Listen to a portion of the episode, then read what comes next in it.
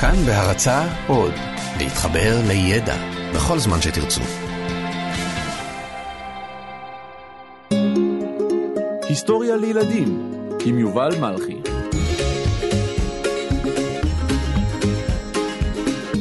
פרק מספר 14, צ'ארלס דרווין.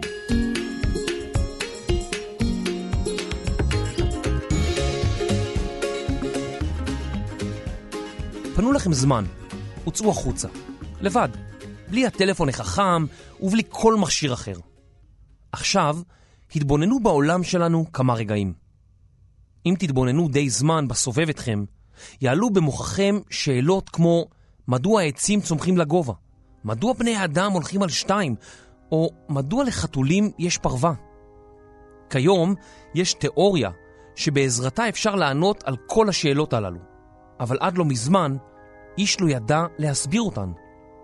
צ'ארלס דרווין היה חוקר טבע שיצא לפני 200 שנה בקירוב למסע ארוך, וחזר ממנו עם תובנות שטלטלו את העולם.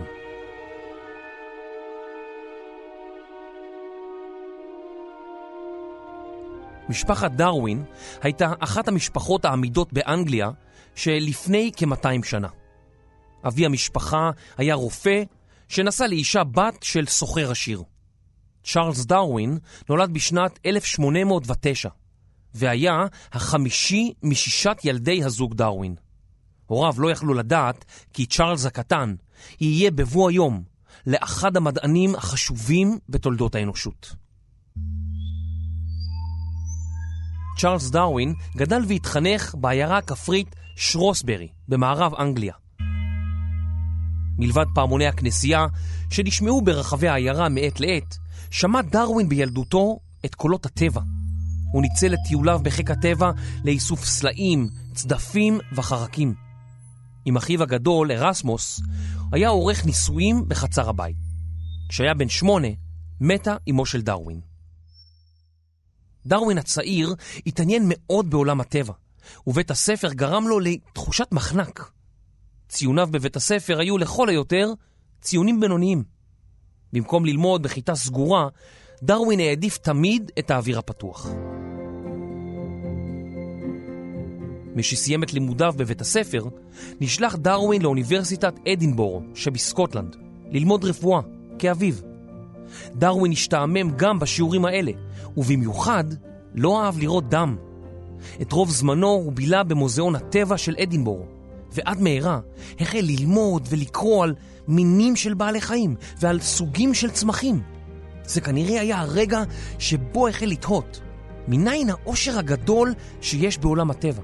מניין הגיעו כל הסוגים והמינים של החי והצומח שאנחנו מכירים? שאלה זו תלווה את דרווין במשך כל חייו.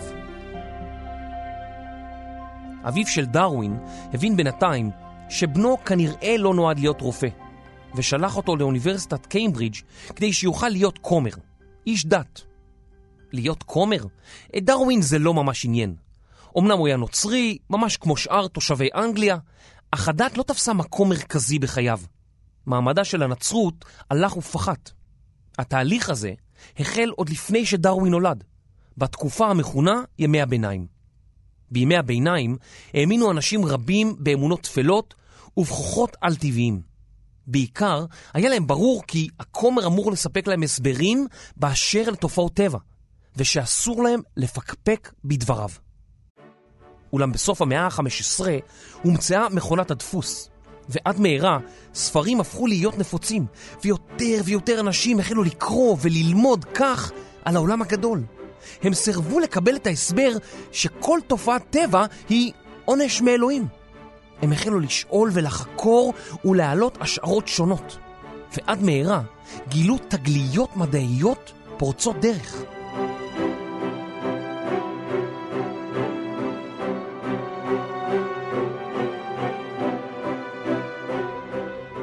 באוניברסיטת קיימברידג' העדיף דרווין ללמוד על בעלי חיים ועל צמחים, וגם לרכוב על סוסים ולראות ברובה.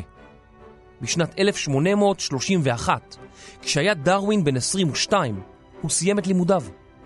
אחד מהמורים שלו הבחין בלהיטות שלו להיות חוקר טבע, והציע לו להפליג אל צידו הדרומי של כדור הארץ, על סיפונה של אוניית המפרש ביגל, כדי לאסוף דגימות שיאפשרו לבריטים ללמוד על העולם הגדול. האונייה ביגל עמדה לצאת למסע מחקר בין שנתיים, ודרווין היה נרגש לצאת להרפתקה שכזאת. אביו של דרווין התנגד בתחילה, מפני שחשב שזו הרפתקה יקרה וחסרת ערך, אך לבסוף השתכנע והסכים לממן את הנסיעה. מעניין אם אתם הייתם מסכימים להיפרד מהבית, מהמשפחה ומהחברים לתקופה כה ארוכה.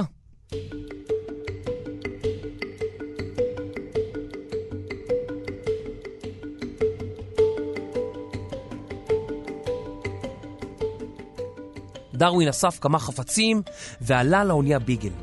האונייה יצאה לדרך, אבל סערה שפרצה באותו היום אילצה אותה לשוב על עקבותיה. וכך קרה פעם נוספת. רק בפעם השלישית הצליחה האונייה להפליג. קפטן פיצרוי הוביל את האונייה אל מי האוקיינוס האטלנטי, בדרך לחציו הדרומי של כדור הארץ. על סיפון האונייה היה צ'ארלס דרווין, חוקר טבע בן 22, צעיר וחסר ניסיון. האונייה ביגל הפליגה במשך חודשיים מאנגליה לחופי ברזיל. דרווין סבל במשך כל הזמן הזה ממחלת ים, בחילות וסחרחורות, שחשים מי שאינם רגילים לתנודות גלי הים. אך הקושי השתלם. בברזיל הוא ראה בפעם הראשונה יערות פרא מרהיבים.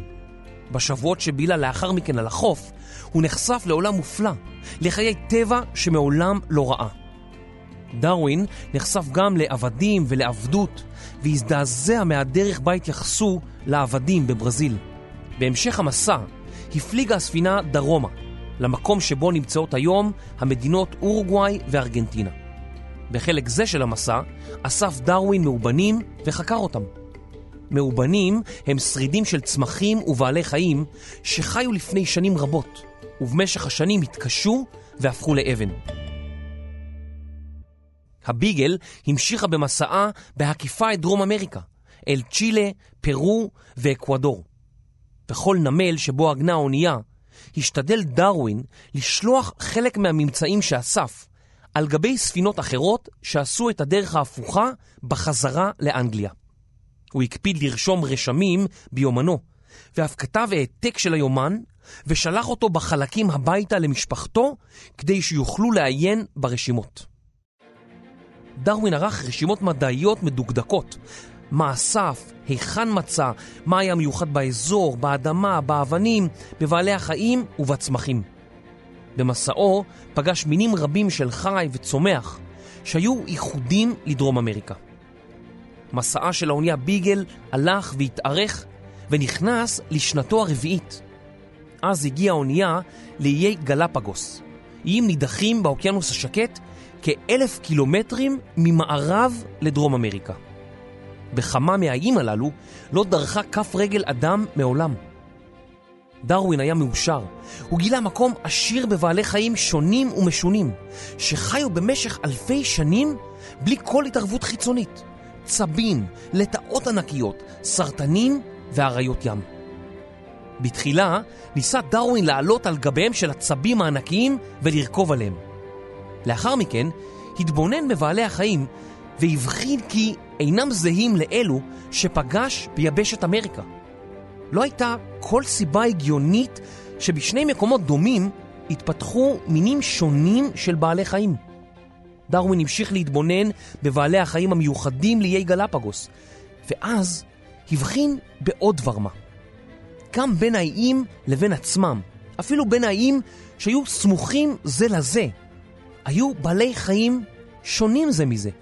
כל לטאה, כל צב ואפילו כל שבלול נראו אחרת בכל אי, כאילו התאימו את עצמם לתנאים המיוחדים ששררו בכל אחד מהאיים. לכל סוג של צב היה שריון בצבע אחר, שהתאים לצבעי הסלעים באי שגדלו בו. למעשה, הצבים למדו להסוות את עצמם ולהתאים את ההסוואה שלהם לצבעים ולתנאים של כל אי. צבים אחרים באותו האי, שהשריון שלהם היה בצבע בולט, כנראה נטרפו ונחדו. דרווין היה נפעם. הקפטן פיצרוי, שהיה רק בן 26 בעצמו, לא הבין את ההתלהבות של דרווין. הוא ראה את השוני בין בעלי החיים כחלק מתוכניותו הגרנדיוזית של האל, ושהאל הוא שהתאים את המינים הללו למקום מגוריהם. הוא זרז את דרווין להמשיך במסע, והאונייה ביגל שטה לעבר ניו זילנד ואוסטרליה. אחרי שנים רבות בדרום אמריקה, החלה האונייה לחצות את האוקיינוס השקט, האוקיינוס הגדול ביותר על פני כדור הארץ. כעת עמדו לרשות דרווין ימים רבים של שייט, שבהם היה יכול רק להביט על הים ולחשוב. מדוע יש בטבע מגוון של בעלי חיים? ומדוע יש בעלי חיים שדומים זה לזה, ואחרים שונים זה מזה? והתעלומה הגדולה, מדוע נראים בעלי החיים כאילו התאימו את עצמם לסביבתם? בשיחותיו עם הקפטן פיצרוי העלה דרווין את התהיות הללו. אך הקפטן חשב כפי שחשבו רוב בני האדם באותה תקופה. האל ברא את העולם במעשה בראשית. עם בריאת העולם, האל ברא את כל בעלי החיים, מגדול ועד קטן, בצורה מושלמת וסופית. כל רעיון אחר נחשב כפירה, כלומר התנגדות לדת. אבל התיאוריה הזאת לא נראתה לדרווין. הוא החל לחשוב שבעלי חיים משתנים במשך השנים. כלומר, בעלי החיים לא נבראו מושלמים מהרגע הראשון, אלא הם הולכים ומשתנים בתהליך של התפתחות. ההתפתחות הזאת קורית בלי התערבות אלוהית, אלא בדרך הטבע. התפתחות היא המילה המתארת את התהליך הזה. בעברית ובאנגלית אומרים evolution או אבולוציה. בעקבות הרעיון הזה, שבעלי החיים משתנים ומתפתחים במשך שנים ארוכות, ניסח דרווין את תורת האבולוציה. תורת האבולוציה היא ההישג המדעי הגדול ביותר של צ'ארלס דרווין, והיא נחשבת לאחד ההישגים המדעיים הגדולים בכל הזמנים. לפי תורת האבולוציה, שהיא תיאוריה, בעלי החיים שאנחנו רואים היום בעולם הם המתאימים ביותר לסביבת החיים שלהם. לדוגמה, פעם היו כל מיני סוגים של ג'ירפות, אך לא כל סוגי הג'ירפות המשיכו לחיות עד ימינו. לסוג אחד של ג'ירפות היה צוואר קצר, והן לא הצליחו להגיע לעלים שעל העצים הגבוהים, ולכן הן לא שרדו. הג'ירפות ששרדו הן אלה שהיה להן צוואר ארוך, ושהצליחו להגיע אל המזון, העלים שבעצים הגבוהים. לכן היום נותרו בעולמנו רק ג'ירפות בעלות צוואר ארוך. דרווין ניסח זאת כך: הקשירים ביותר שורדים. התיאוריה של דרווין הסבירה כי אם לטאות גדלות במקום שיש בו שיטפונות והן נאלצות לטפס על עצים, הלטאות בעלות הרגליים הארוכות יותר ישרדו.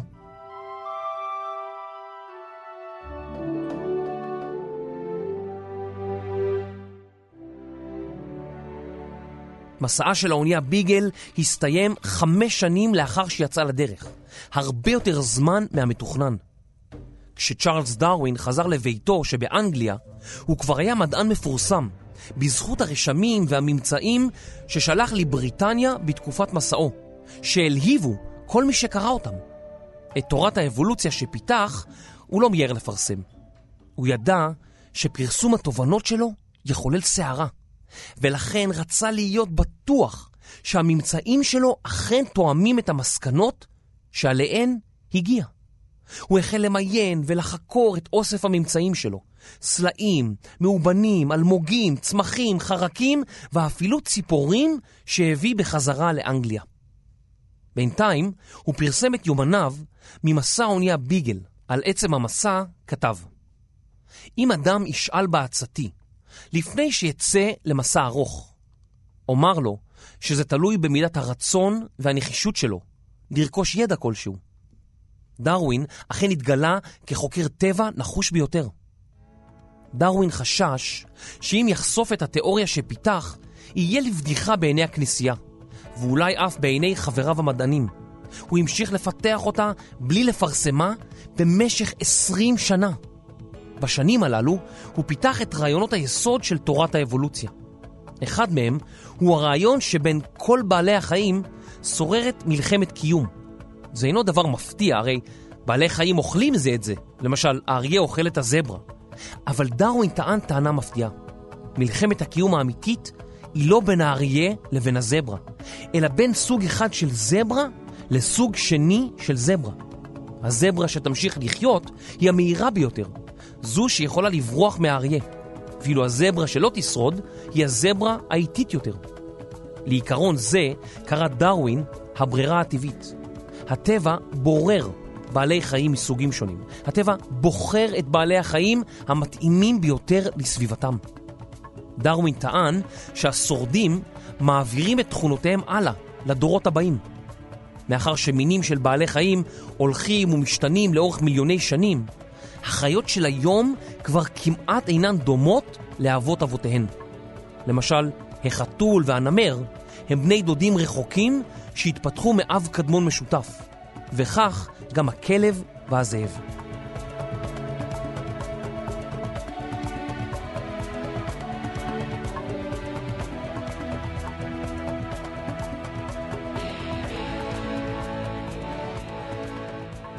דרווין סקר 10,000 מינים של בעלי חיים ומאובנים, כדי לוודא שיש בידיו די הוכחות לתובנות שלו.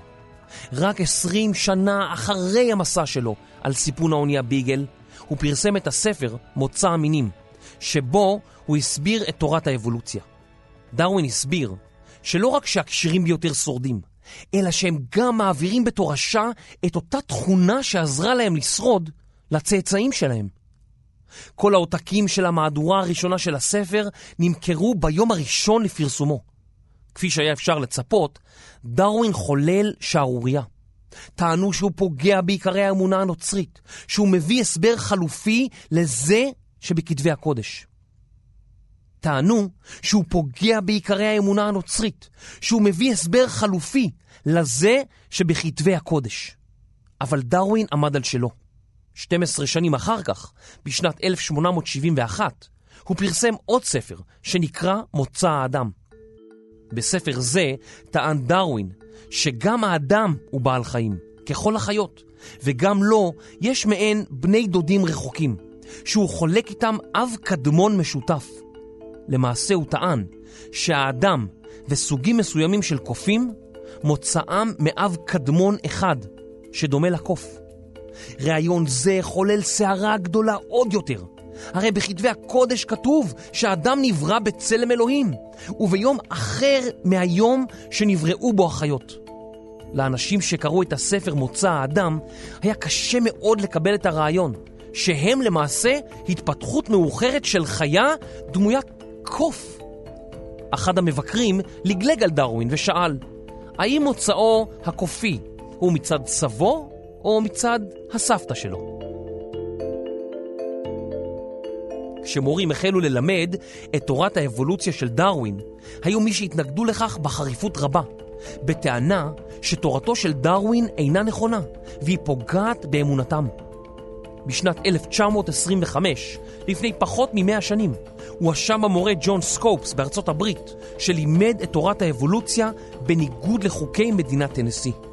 במשפטו, הוא נמצא אשם. מאז ועד היום השתכללו אמצעי המחקר שלנו, והמחקרים החדשים תומכים גם הם בתורת האבולוציה. לצד ההתפתחות הזאת, גם בעולם הדתי חל שינוי. אנשי דת רבים רואים באבולוציה תיאוריה שאינה פוגעת באמונה הדתית, ואף משתלבת איתה. לשיטתם, אלוהים יצר את הצמחים ואת בעלי החיים, שהלכו והתפתחו בכל מיני דרכים, ולכן שתי התיאוריות יכולות לחיות זו לצד זו. כשצ'ארלס דרווין הלך לעולמו בגיל 73, הוא נקבר בכנסיית וסטמינסטר שבלונדון. זהו המקום שבו האנגלים קוברים את גדולי האומה. הוא נקבר לצד מדען אחר, שגילה את חוקי הפיזיקה, ושמו אייזיק ניוטון. גם דרווין וגם ניוטון סימנו את כוחו של המדע ואת יכולתו של האדם להתבונן על העולם ולחשוף את האמת, גם אם היא לא נעימה או מבלבלת.